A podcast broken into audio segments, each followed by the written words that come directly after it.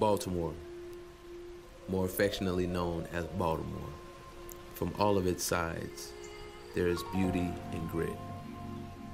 Ingrained in the people, embellished on its walls, echoing from its history. The charm is not relegated to just certain parts of the city. There's value in the vacant, emptiness in the exclusive. Both are primed for hope and glory to fill those voids. Not with the kind of hope that is cheap and shallow, but a fulfillment in the soul that unlocks the depth of your spirit. For this reason, a new faith community is forming. Not new as in better or exclusive, but a continuation to join a movement already in progress. Our mission? To connect people to Jesus and to one another. Why?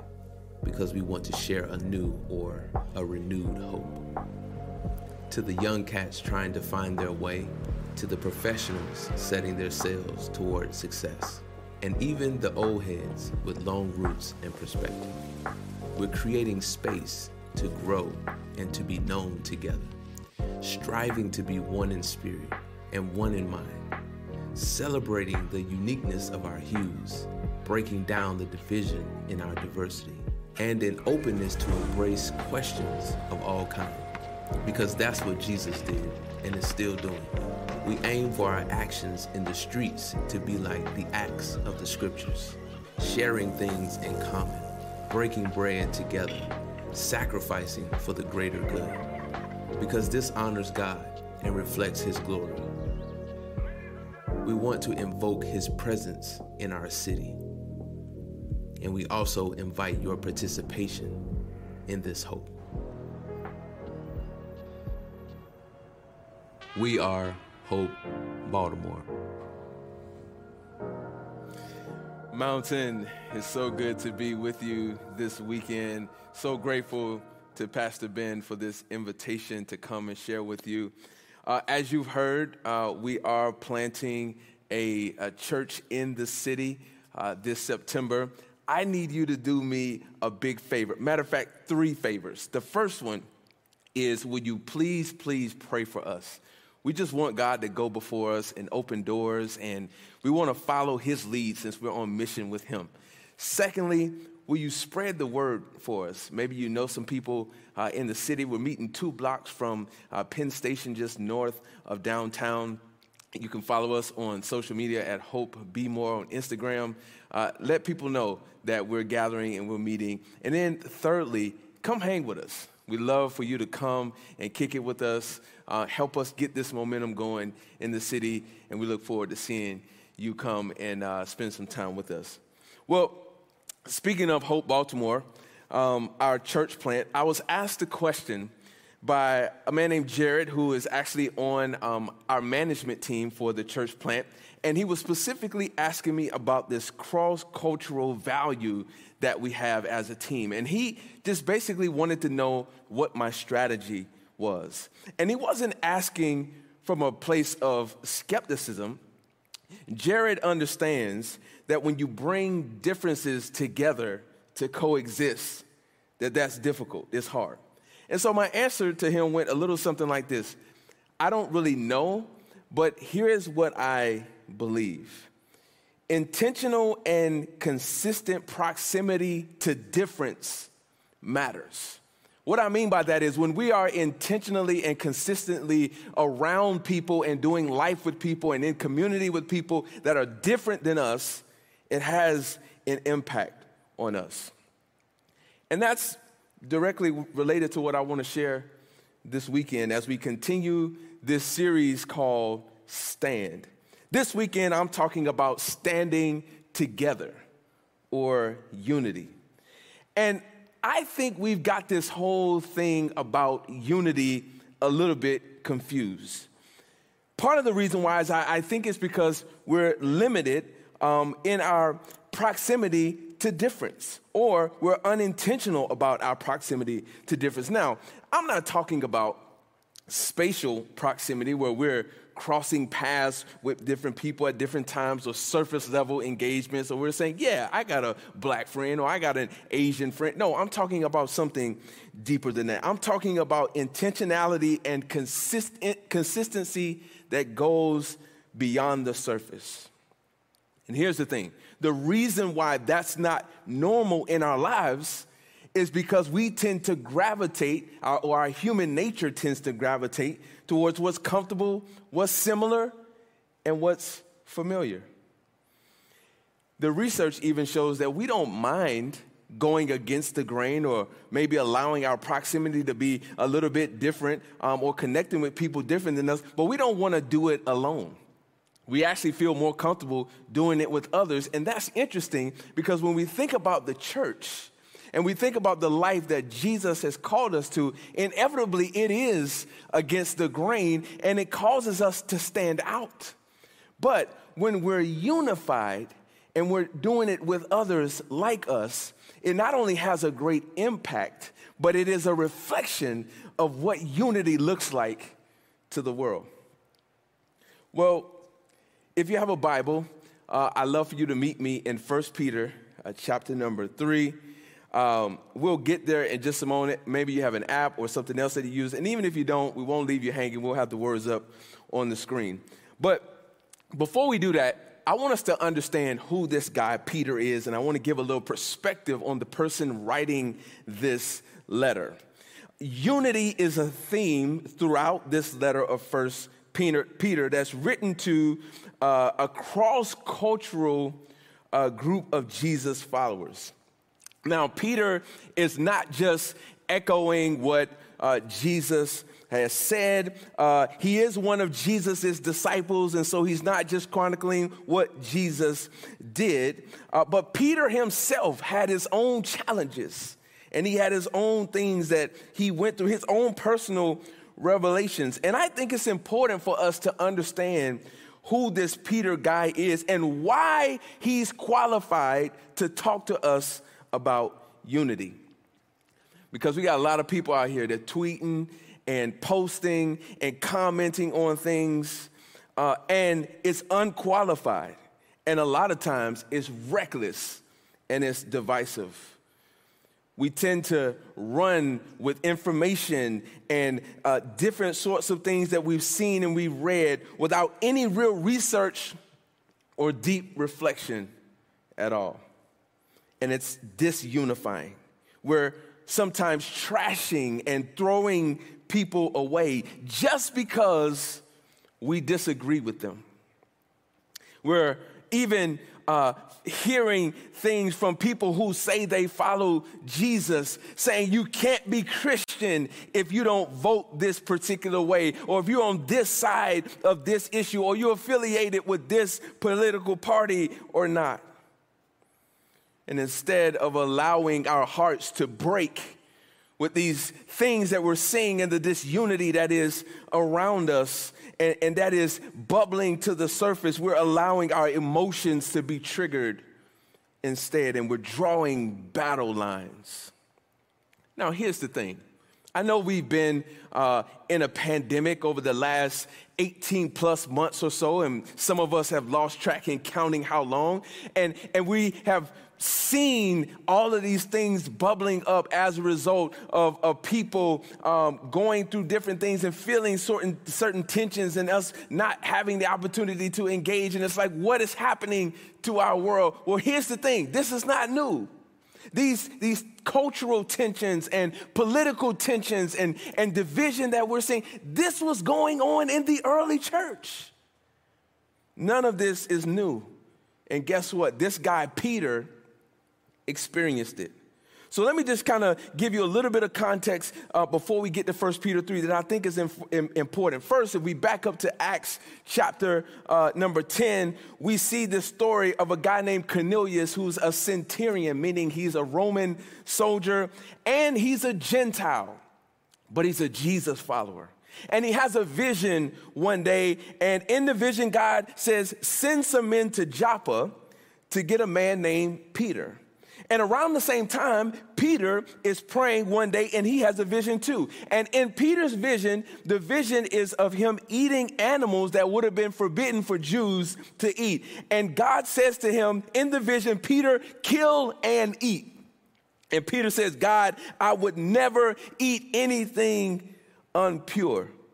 And God says to him, What I make clean, you cannot make impure. And right after that, a knock happens at the door, and it's Cornelius's men who've come to get Peter, and God tells him, Hey, Peter, don't be afraid, go with these men.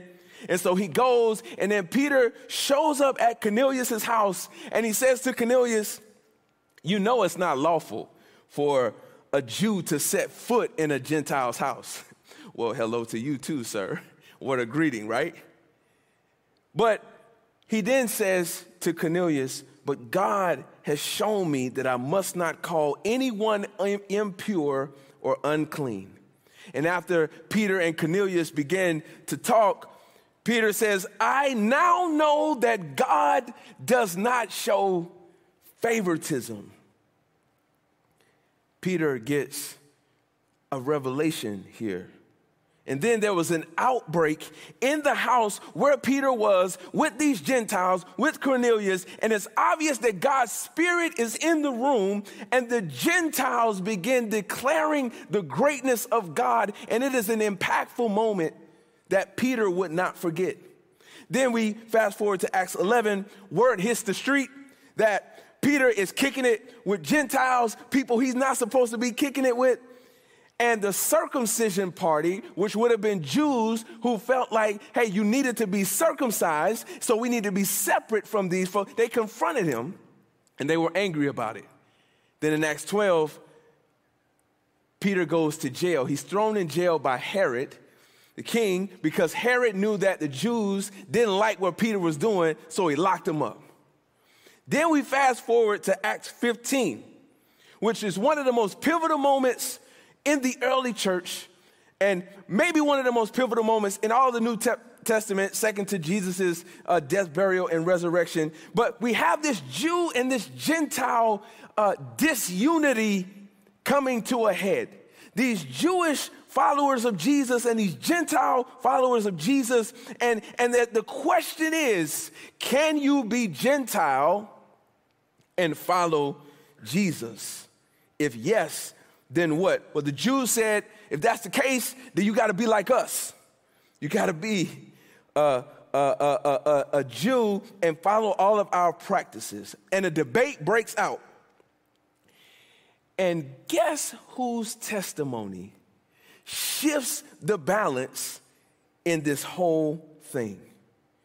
It was Peter, the Jew who's had intentional and consistent proximity with Gentiles, people different than him. And Peter stands up and he says, God has not made a distinction between us and them. We are all saved through the grace of the Lord Jesus. So it was decided that circumcision and this litany of practices was not the mark of justification. And Peter had had a revelation based on his proximity. His perspective shifted. So here's the key point here it was Peter's prayers that shifted his proximity, and that ultimately shifted his perspective. So let me make this plain for you, real quick who we communicate with or where we're taking our cues and our communication from, it influences our perspective.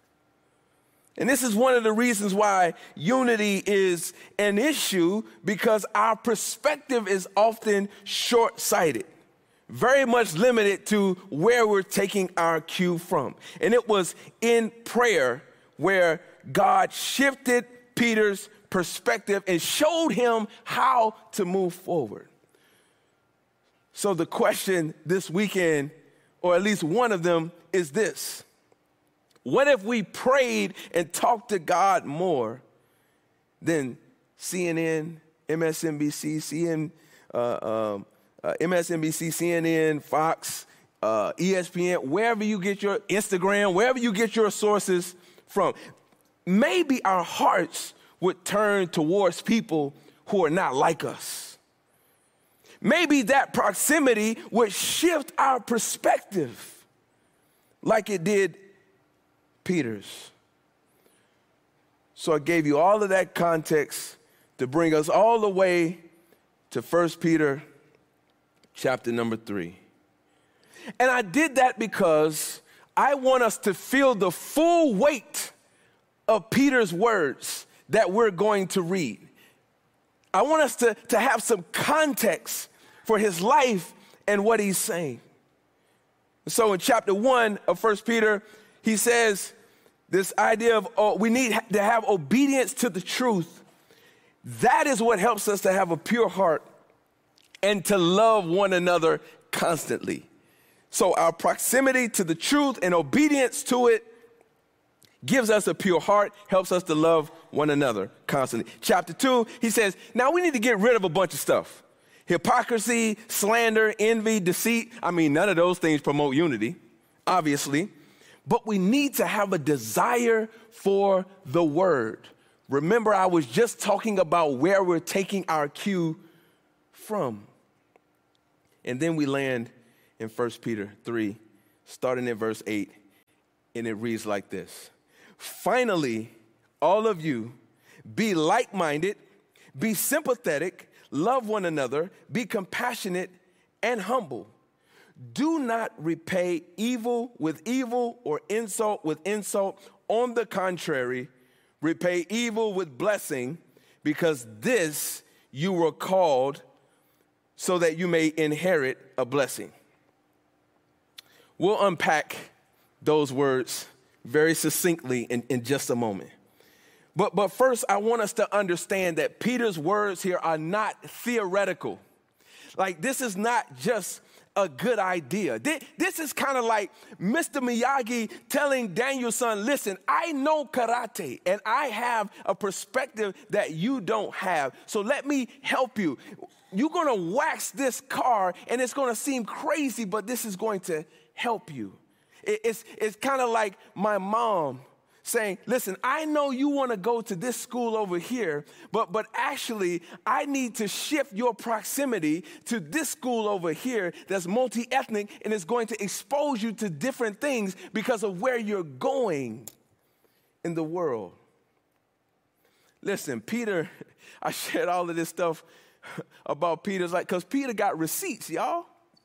And for, for, for, those of you who don't know what receipts means, it, it, just means that he's paid the price and he understands what, what's, what's happening here. So his words are not just empty. This is a man who didn't want Jesus to wash his feet. This is a man who denied that he even knew Jesus three times. This is a man who was so gangster when they came to arrest Jesus, he cut the soldier's ear off.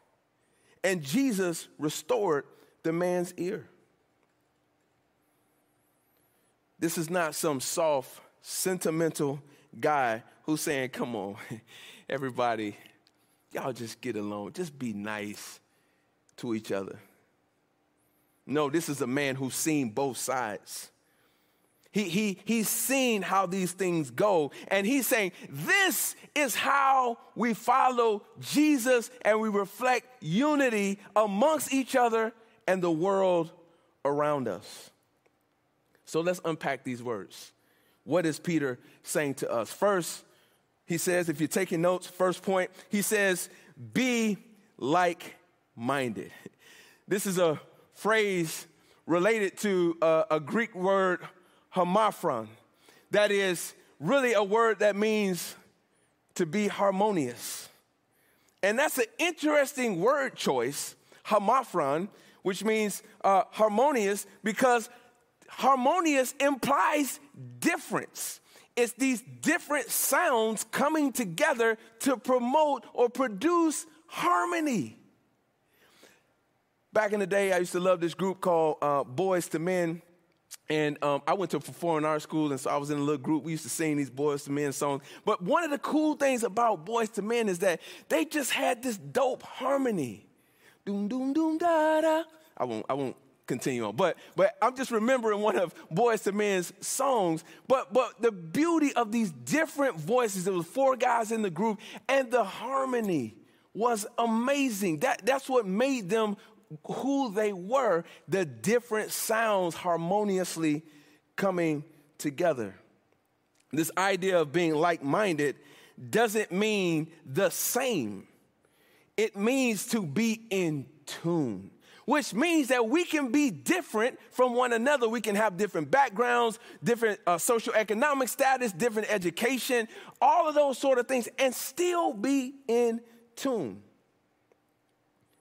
This means that like minded is less about being alike, and it's more about working to get on the same page so that we can understand one another. So, number one, be like minded. Number two, Peter says we need to be sympathetic. This comes from a Greek word, sympathes, and this Greek word is not necessarily related to sympathy the way that we think about uh, sympathy. It actually implies suffering or feeling with.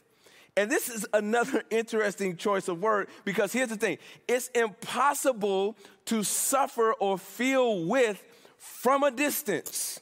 So that means that our proximity has to shift if we're going to actually be sympathetic the way that Peter is encouraging us And so many times we're distant from others and we can't feel what they feel and we don't have the empathy and we're making decisions or we're drawing conclusions from a distance and we're not close enough to feel or know what people are truly experiencing. This is not a, hey, I feel bad for you, let me pray and move on kind of thing. No, no, no. Peter is drawing upon his experiences and what he saw. Peter saw the God of the universe move in closer because the God of the universe came to earth through Jesus. And Jesus' mission is to redeem, restore, and reconcile God back. I'm sorry, reconcile a man back to God and man to one another. And Jesus accomplished that through suffering. So when Paul talks about carrying one another's burdens, that literally means entering into the struggle and carrying the full weight of it. So unity is about being like minded, it's about being sympathetic. And then thirdly, he says to be loving. Uh, this comes from a Greek word, uh, Philadelphos. We know this word. Uh, it's why Philadelphia is named the city of brotherly love. That's what it means, brotherly love. And it literally means that we need to be like siblings to one another. This is how we need to engage and, and, love one another. I remember when I was in high school, there was a situation with one of my teammates and, and his sister. And there was a guy on the team who was doing some very inappropriate things uh, towards my teammate's sister, and I didn't like it. And my teammate didn't know about it. And I went to this guy and I told him, I said, hey, listen, either you're gonna cut this out or we're gonna, we're gonna put this on Front Street and we're gonna address it another way. And here's the thing I wasn't trying to start a fight, I wasn't, I wasn't trying to be a bad or tough guy. I was standing up for my brother and my sister. This is what justice looks like. This, this brotherly love, standing up for one another. This is what it looks like. This is not about issues, it's about individuals. And this is what unity looks like. So, to be like minded, to be sympathetic, to be loving. Fourthly, Peter says, be compassionate and humble. Now, there was a Greek word associated with compassion. I can't really pronounce it, and it's a little bit confusing. But, but I really just wanted to drill down on this idea of, of humility because humility is probably the least pursued and practiced attribute. There's a book that I like, a leadership book, um, a classic leadership book um, called The Leadership Challenge. And uh, it's written by two guys whose last name are Kouzes and Posner, and they've done years of research. The book is in um, several, several editions now. And, and they basically did research on the most admired qualities of, of leaders. And as I studied this over the years, I came to the realization that the top five, which is what they kept coming back to year after year of doing this research, humility is not included. As a matter of fact, when you go through the list of responses, humility is not anywhere on the list, which is crazy to me. We would rather have leaders who are more forward looking, who are uh, more charismatic, and, and all of these sorts of things, which is, which is cool. But if you don't have humility, how are you really putting others first? Because nothing promotes unity like selflessness.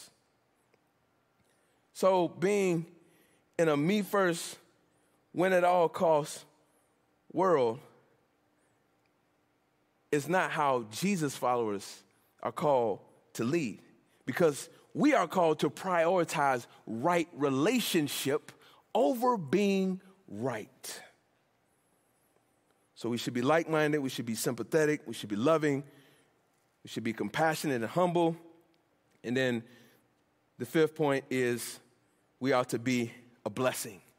Now, this word be a blessing is coming from the Greek word uh, eulogia, which is where we get eulogy from, which means to speak well of. And I found this very interesting because Peter is talking about this in the context of how we respond to bad things or evil happening around us, but, but he's talking about responding to it from a word standpoint or, or how we speak about it.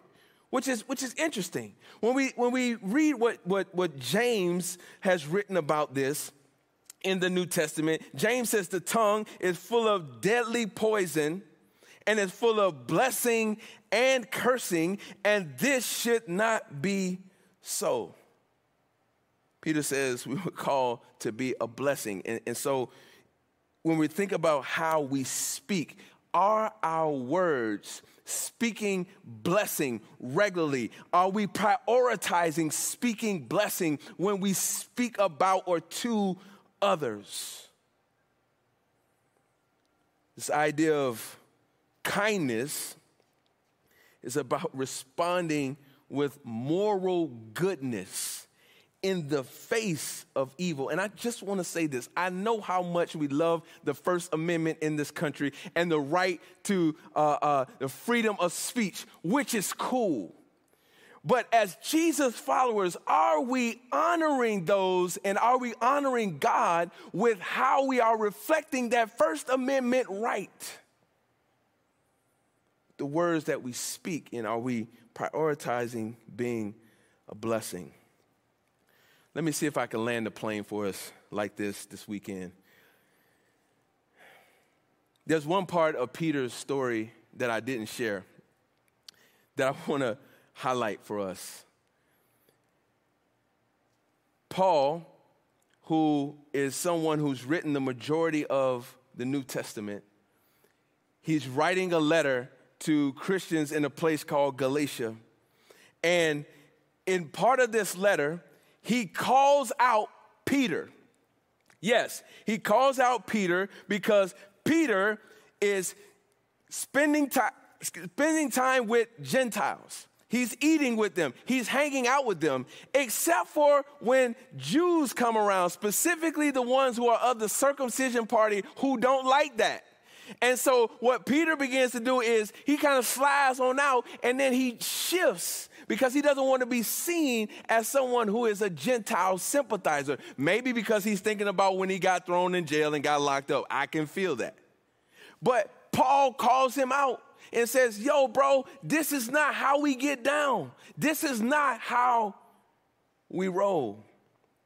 And I bring this up because as we are pursuing unity, no matter what, what side we're on or, or what our ethnicity or culture or any of those sorts of things, guess what? We're gonna get it wrong sometimes. We're gonna say some things that maybe are ignorant or some things that we shouldn't say, or maybe we, we, we just get it wrong. Or maybe we're afraid, like Peter, that there's gonna be retaliation. and we feel stuck in the middle, we're going to get it wrong. But I love, I love what Peter says in 1 Peter 4. Listen, he's saying all these things about unity, and then he comes to this. He says, above all, maintain constant love for one another because love covers a multitude of sins. It's love. And I know Peter understands what that means because he felt that love from Jesus after he denied him three times. I know Peter knows what that love feels like after being called out by Paul. He understands that we're going to get it wrong. But we've got to show grace to one another, and we've got to be willing to love one another enough to cover one another. That promotes unity. Unity is best expressed in covering. And yes, there's a place for correcting. And yes, there's a place for convincing. But we should prioritize covering. And so, my challenge to you this weekend, Mountain, as followers of, of Jesus, of those who are trying to reflect unity in our community and our culture and how we live, is to move in closer, to be intentional with our proximity to difference, and to constantly pursue love and to cover one another, understanding that we are going to get it wrong sometimes. But we got to be quick to show grace and embrace one another. Let's pray. God, I thank you so much for this challenge that you've given us this weekend. God, we are living in challenging times right now. There's so much division around us. Uh, all of these uh, news outlets and uh, posts we're seeing on social media and commentary that is more divisive than it is unifying. God, help us who are called out to stand out to also be known for those who are standing together, to be a reflection to those around us of this is what it looks like to live in community with people who are different than you. Empower us to do this because we can't do it in our own strength. And so we thank you for the, the example of Peter. And we thank you for the example that we've give, that you've given to us ultimately in Jesus. So help us to be a reflection of your son Jesus and to be a unifying force in our community and ultimately in our world. In Jesus' name we pray. Amen.